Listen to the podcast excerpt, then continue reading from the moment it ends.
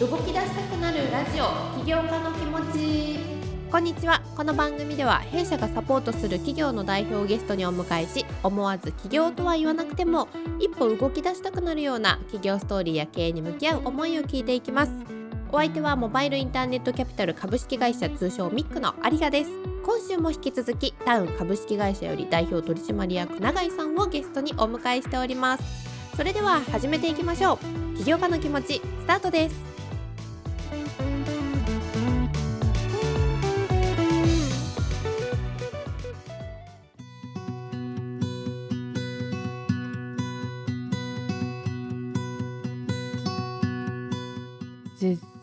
自分で就職はしてみたけれどもやっぱり起業をしなきゃというか、まあ、したいっていう思いが強かったからそこで選択をされたと思うんですけれどもその永井さんがなんでまた VC に話を持っていて資金調達をしていくのかっていうちょっとここの物語も非常に気になるので御社をですね担当している弊社のキャピタリストミックの藤原も交えて進行していきたいと思います。ミックとの付き合いってまだ浅いっていうふうに私認識してるんですがリリースから得てる情報としては今年の1月13日に事業拡大と人材採用を目的として3.1億円の資金調達を実施っていうのが記憶に新しいんですけれども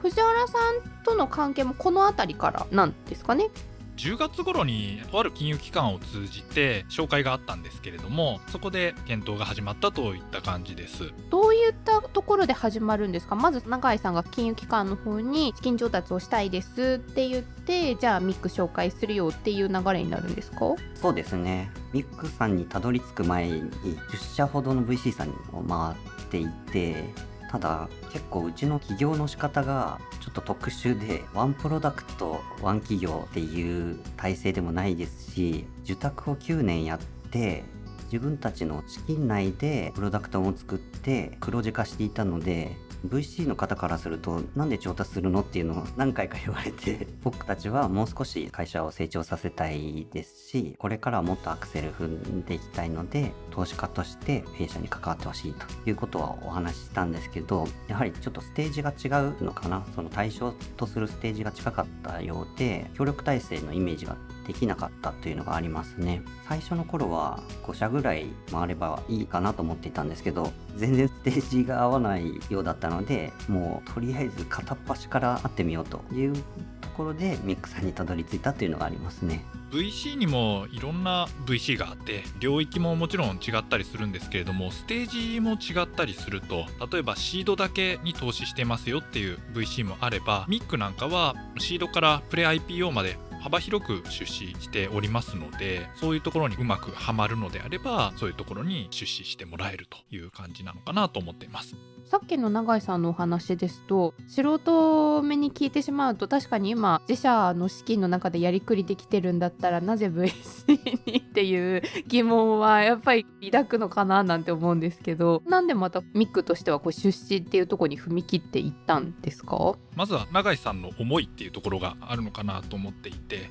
今まで通りの成長で行くんであれば自己資金で黒字の範囲内で事業を伸ばすっていうことは可能だと思っていたんですけど僕らのビジネスモデルがサブスクのビジネスモデルなのでサブスクのビジネスモデルだと継続性っていうのが最も重要な要素でお客さんとしては何があっても潰れてもらっては困りますし使ってる間も常に成長してサービスが良いものになっていってもらいたいと考えた時に自分たちの手札だけだと高い成長率は描けないなというのは、実感していたんですね。守りを固めなければいけないので僕らは借り入れもしたことなかったですし資金調達もしたことなかったので死なない経営ですね普通のスタートアップさんだと成長戦略という言い方をで戦略を立ててたと思うんですけども僕らの場合だと生存戦略というふうに呼んでいていかに死なないで事業をするかという戦略を立ててやっていったので大きいことができないというか身の丈に合った資金しか使えないので限界を感じていたんですね。チャレンジまずはプロダクトをいろいろ生み出していくっていうところから始まってでもそれとは対極にある生存戦略っていうのが出てくるっていうのがちょっと面白いのかななんて思うんですけどこのやっぱ変化っていうのはもともと創業から先ほどおっしゃってたように9年間は受託開発に特化されてたっていうところが利益は出てたものの結局残業が当たり前とかセールスチームが仕事を獲得してきてもなかなか社内で喜ばれなくなった時期があって大きくサブスクビジネス型に事業転換したっていうのを伺ったんですけれどもこの辺もかなりの決断だったとは思うんですが。受託開発時代は本当に何でも作れると思っていったのでどんどん案件が大きくなっていったんですね。でそうすると数千万円の案件とか2000万4000万とどんどん増えていったんですね。さすがに限界があって会社のメンバーも10人ちょっとぐらいだった時期だったので限界があってある大きい案件が2件ですね炎上したのをきっかけに納期が来て納品できないですとか仕様が固まらないですとかとてつもないでっかいシステムなのでそうなってくるとお客さんとのちゃんと調整とかしていかなきゃいけないんですけどうまくディレクションできなかったですとかというのがあってこれは自分たちが楽しくものを作りたかったっていうのからだんだん外れてきてしまったっていうのがありますね。そういった時期を経てるのももちろんミックとしては知ってた上で VC として出資はしてると思うんですけど藤原さんとまああと弊社の元木も担当してるんですがこれまでのタウンさんの歩みとか起業家永井さんっていうのを見た時にキャピタリストとして評価している部分っていうか着目しているっていうのはどういうポイントがあるんですか？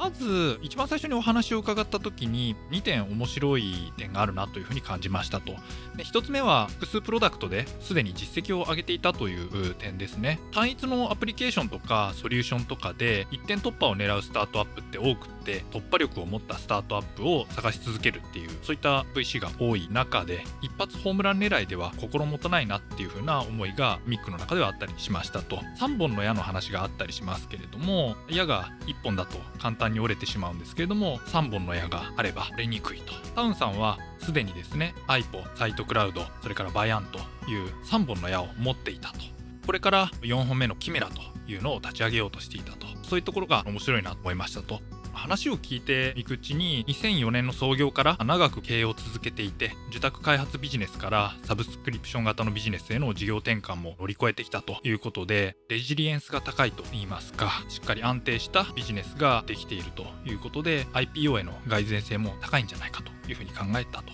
いうのが一つ大きい点になります。もう一つはですね借り入れとかを含む資金調達を行ったことがなかったということでま今まで自己資金で一定規模まで成長させてきたという話があったかと思うんですけれどもそこも面白いなというふうに思っていましたと。自分たちの生存戦略っていうのを考えながらですねいろいろとトライアンドエラーを続けて経営してきたと。いう点自分たちなりにきっといろいろと考えて経営をしてきたんだろうなというふうに私たちも捉えておりましてなかなかいい香りがするなと。そういう案件だと思って投資検討に着手したという感じですね。守りに入りきらず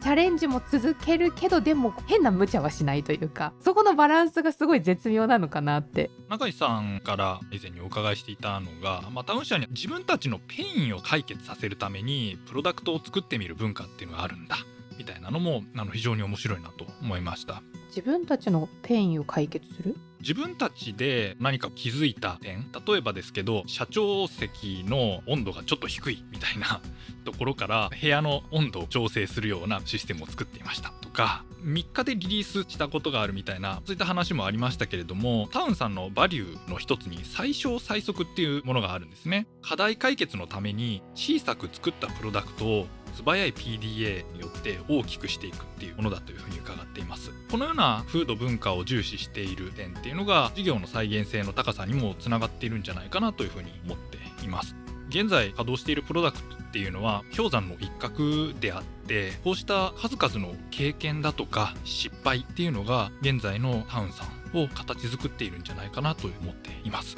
永井さんホームページの方で日本を代表するサブスクリプションテックカンパニーを目指すっていう風に文言を出していらっしゃったかと思うんですけれども今後ちょっと未来のお話ってなった時に VC からの出資を受けながらどんな面白いことをやろうとしてるのかなと思ってお聞きしたいなと思うんですがいかがですか？今後はですね今中心にキメラというサービスを中核事業に持ってこようと思ってるんですけどもう僕らも受託開発の時代からピボットしてサブスクビジネスに転換したんですけどそれによってて収益がまず安定したというか労働集約型のビジネスモデルではなくなったので、まあ、メンバーも残業がほとんどなくなったっていうのがあってサース開発系ってもう残業してるイメージしかないです。受託よりも自社プロダクトは自分たちで納期を決めるので仕様も外から変わるっていうことはまずないもう自分たちが仕様を決めてさらに最小最速で小さく開発してリリースするのでそうなってくるとそんなにスケジュールが変わるってことはほとんどないんですね。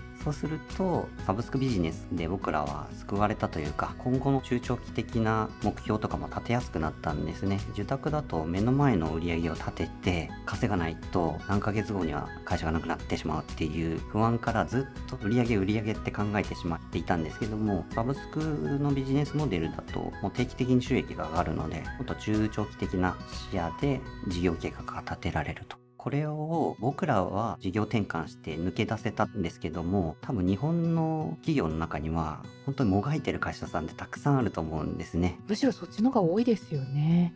経営サイドから見るとすごくしんどくて経営っていうのは今後は日本の中にある企業でまだサブスクビジネスに事業転換できる会社さんってたくさんあってそういった会社さんを支えるためにキメラというサービスを中核に持っていきたいと考えてますね。キメラは請求管理の SARS っていうことですけどもサービスを中核に置いていくことで今後コンサルとかそういった方面も考えてらっしゃるってことですか？コンサルまでというところまではまだ考えていないんですけどもサブスクビジネスってそんなに難しいビジネスモデルではなくて社内にあるノウハウとかを使ってその知識を提供するとか会社にあるソフトとかハードとかを提供するとかでサブスクビジネス普通に始められるんですね。そうなった時にきっかけとなるのがキメラで、ま、まだ請求管理の領域なんですけどもこれから商品管理ですとか契約管理というサブスクビジネスの商品を管理したりとか契約を管理するものをリリースしていくのでそうなってくるとサブスクビジネスを立ち上げる時に必要になるシステムが揃ってるという形を作りたいなと思ってます。私からも補足させていただきますとキメラっていうのはサブスクリプションビジネスを管理するためのシステムとなっています。タウンさんはずっとサブスクリプション型のビジネスをやってきて顧客がどんどん増えていくことで請求書管理とかが非常に煩雑になっていくというペインを自社で感じた。だからこそそれを解決するためのシステムを作ろうということでキメラを開発したというふうな経緯があります。サブスクリプションビジネスがどんどん普及していくに従って同じような悩みを抱える企業っていうのも増えていくと。そこに対してキメラというプロダクトを提供することでみんながサブスクリプションビジネスをより簡単に提供できるようになるだろうと。そういったことをやろうとしているわけですね。うちもぜひサブスク型にピボットしたいできるんだったらそれ実現したいって考えてる方たくさんいらっしゃるんじゃないかなと思うんですけどその辺の相談とかも受けてはいらっしゃるんですか？無料でウェビナーをやってましてこれはサイトクラウドのウェビナーなんですけどもサイトクラウドもサブスクのビジネスなんですね。それを販売代理店になっていただくとサブスクの収益が作れますよというところでサブスクビジネスのきっかけの商材としてサイトクラウドを代理店販売してもらう会社さんを募ってたりしますね。今回の資金調達を機に人材採用も強化されてるっていうふうに伺っているので永井さんのお人柄を今回聞いてぜひ一緒に働いてみたいなという方は問い合わせをいただいて最後にお二人からそれぞれお伺いしたいなと思うんですが藤原さん今後タウンさんに期待することと今日の感想をお願いします。非常にですね永井さんの話が面白くって話聞いてたんですけど今後期待することとしましては失敗を恐れず新しい事業にどんどん挑戦していってほしいなというふうに思っていますと。現在3つの既存事業に加えてキメラという新規事業の軸を作っているというところで例えば iPo であれば3万ユーザーサイトクラウドであれば200社以上に導入していただいているということでこれらがですねすでに社会にとって必要不可欠なプロダクトになっているということは実証済みかなというふうに思っています。今回の資金調達によってですねさらに事業の軸を増やしていくより強い経営体制を作っていくとそういったことに取り組んでいってほしいなというふうに考えております。そのためにはやっぱ仲間も必要なので現在社員を募集しておりますので興味ある方は是非連絡してきてほしいなと。サブスク事業っていうのは継続性がないと顧客に価値を提供できないのでステークホルダーを共にビジネスを作る仲間というふうに考えて顧客だとか社員を大切にしているとこれがタウンさんの非常に面白いところだなというふうに考えています。永井さん自身も今後もですね頑張っていってほしいなと。最後は永井さん今回ですね起業家の気持ちっていうことで想定しているリスナーに起業を目指すリスナーの方もイメージしているので自分も起業したいなって思っているリスナーの方へのメッセージと今日の収録の感想をいただけますでしょうか？このような場を設けていただいてニックさんにはとても感謝しています。不慣れだったのでちゃんと喋れてないかったことが多かったんですけどいろいろフォローしていただけたので僕も楽しくインタビューですかねを受けることができました。あとですね、まあ、ミックさんから出資をしていただいてから半年ぐらいなんですけども、今までは自分たちの周りのところだけを見ていればよかったんですけども、これから社会的存在というのを考えるようになったというのはとても大きいなと、そういう資産で物事を考えられるようになったというのは、自分としても経営者として次のフェーズをイメージできたっていうのはとても感謝しています。上場を目指すっていうこと自体が社会とのつながりをより強固にしていくみたいなものなんじゃないかなというふうに思っていて未上場のまま自分たちで株を持ち続けてそのままビジネスをすることもできますし世の中やっぱそういう企業もいっぱいあると思うんですけれどもそうじゃなくて VC から資金調達をして上場を目指すとステークホルダーがやっぱどんどん増えていくことだと思っていますと。自分たちの利益のためだけではなくて VC のためとかあるいは社会のために自分たちの持っているものを還元していくみたいなのが一つですね。資金調達によって上場を目指していく醍醐味なんじゃないかなと思っています。最初 VC さんと話した時に全然視座が違くてですね社会的意義ですとかビジョンミッションバリューから聞かれますしこれからどういう市場で成長していきたいのかというのを聞かれますしそういったことを考えていたとは思うんですけどもそれを具体的に説明できるようにならないとやはり自分たちが実践していないことになってしまうなっていうのはとても感じまして起業家の方とかメッセージを伝えるのであれば会社を起こすとか事業を作るとかっていうのもやってみたいとかからスタートすると思うんですよね。それは全然僕たちもそうだったのでそれでもすごく楽しいんですけど壁打ちとして VC の方にどんな形でも持ち込んでみて壁打ちにしてもらうと自分たちの社会的なポジショニングっていうのが分かるのと今後どうしたらいいのかっていうのが結構明確になってくるというのがあって自分たちでも早いんじゃないかというタイミングぐらいで投資家の方 VC さんの方にお話しすると早く成長機会を得られるというのはあると思います。行動を移さないと僕らみたいに9年間受託でもがくことになるのでそれはそれでいい経験だったと思うんですけどもそれはショートカットできたなとは今思うので20年弱経営しているんですけどももっと早く成長できたなっていうのは思うのでこれからも早くなるためにミックさんにお世話になるんですけどもテークホルダーを増やすって結構怖いんですけどでも案外やってみると自分たちの持ってないものを持たれていてうちのバリューの中に N 個の個性を生かすっていうバリューがあるんですけどこれは社内のメンバーの個性を生かすというのもあるんですけど日本レベル世界レベルの N 個でもいいなって最近思っていて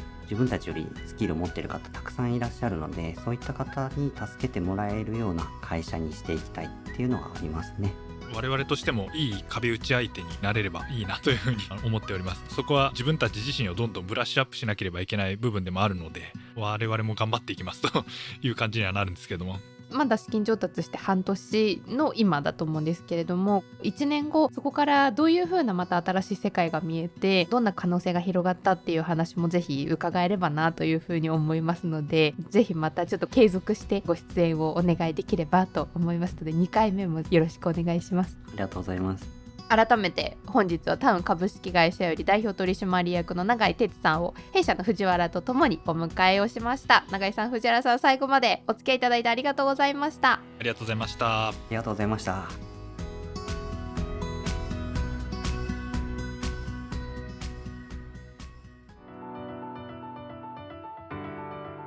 はいということで最終週も聞いていただきましてありがとうございました。弊社の藤原がさながらタウンの広報担当みたいな感じにもはやなってましたけど永井さんもびっくりするぐらい藤原さんのタウンさんへの理解度といいますか？担当キャピタリストとか多分当たり前のことなんだと思うんですけれどもスポークスマン的な立ち位置がすごくてプラスアルファでこういうプロダクトなんですよとかっていう話もめちゃくちゃ的確ったので番組のパーソナリティ取られないように頑張ろうって思った回でもございました。無理なく仕事をしっかりと継続して収入を生み出していけるっていうところってやっぱりものすごい強みだと思うのでそのあたりもっと話聞きたいなと思ったら無料でウェビナーやってますなんていう話も出てたのでぜひぜひ気になる方はですねそちらも聞いていただきたいなというふうに思います。今後タウンさんがどういうふうに成長を遂げていかれるのかっていうのはめちゃくちゃ興味があるのでぜひシーズン3とかにもですねご出演をいただきたいなと思っております。ということでですね今週まででタウンさんはご出演は終わりなんですが次回はですね株式会社メディコレより代表取締役の橋本さんをゲストにお迎えしてお送りしていきますのでこちらも楽しみにしていてください。番組のハッシュタグは引き続き起業家のお気持ちご意見ご感想お問い合わせは弊社 TwitterFacebook メールからもお待ちしております。それでは起業家の気持ちお相手はミックの有賀でした。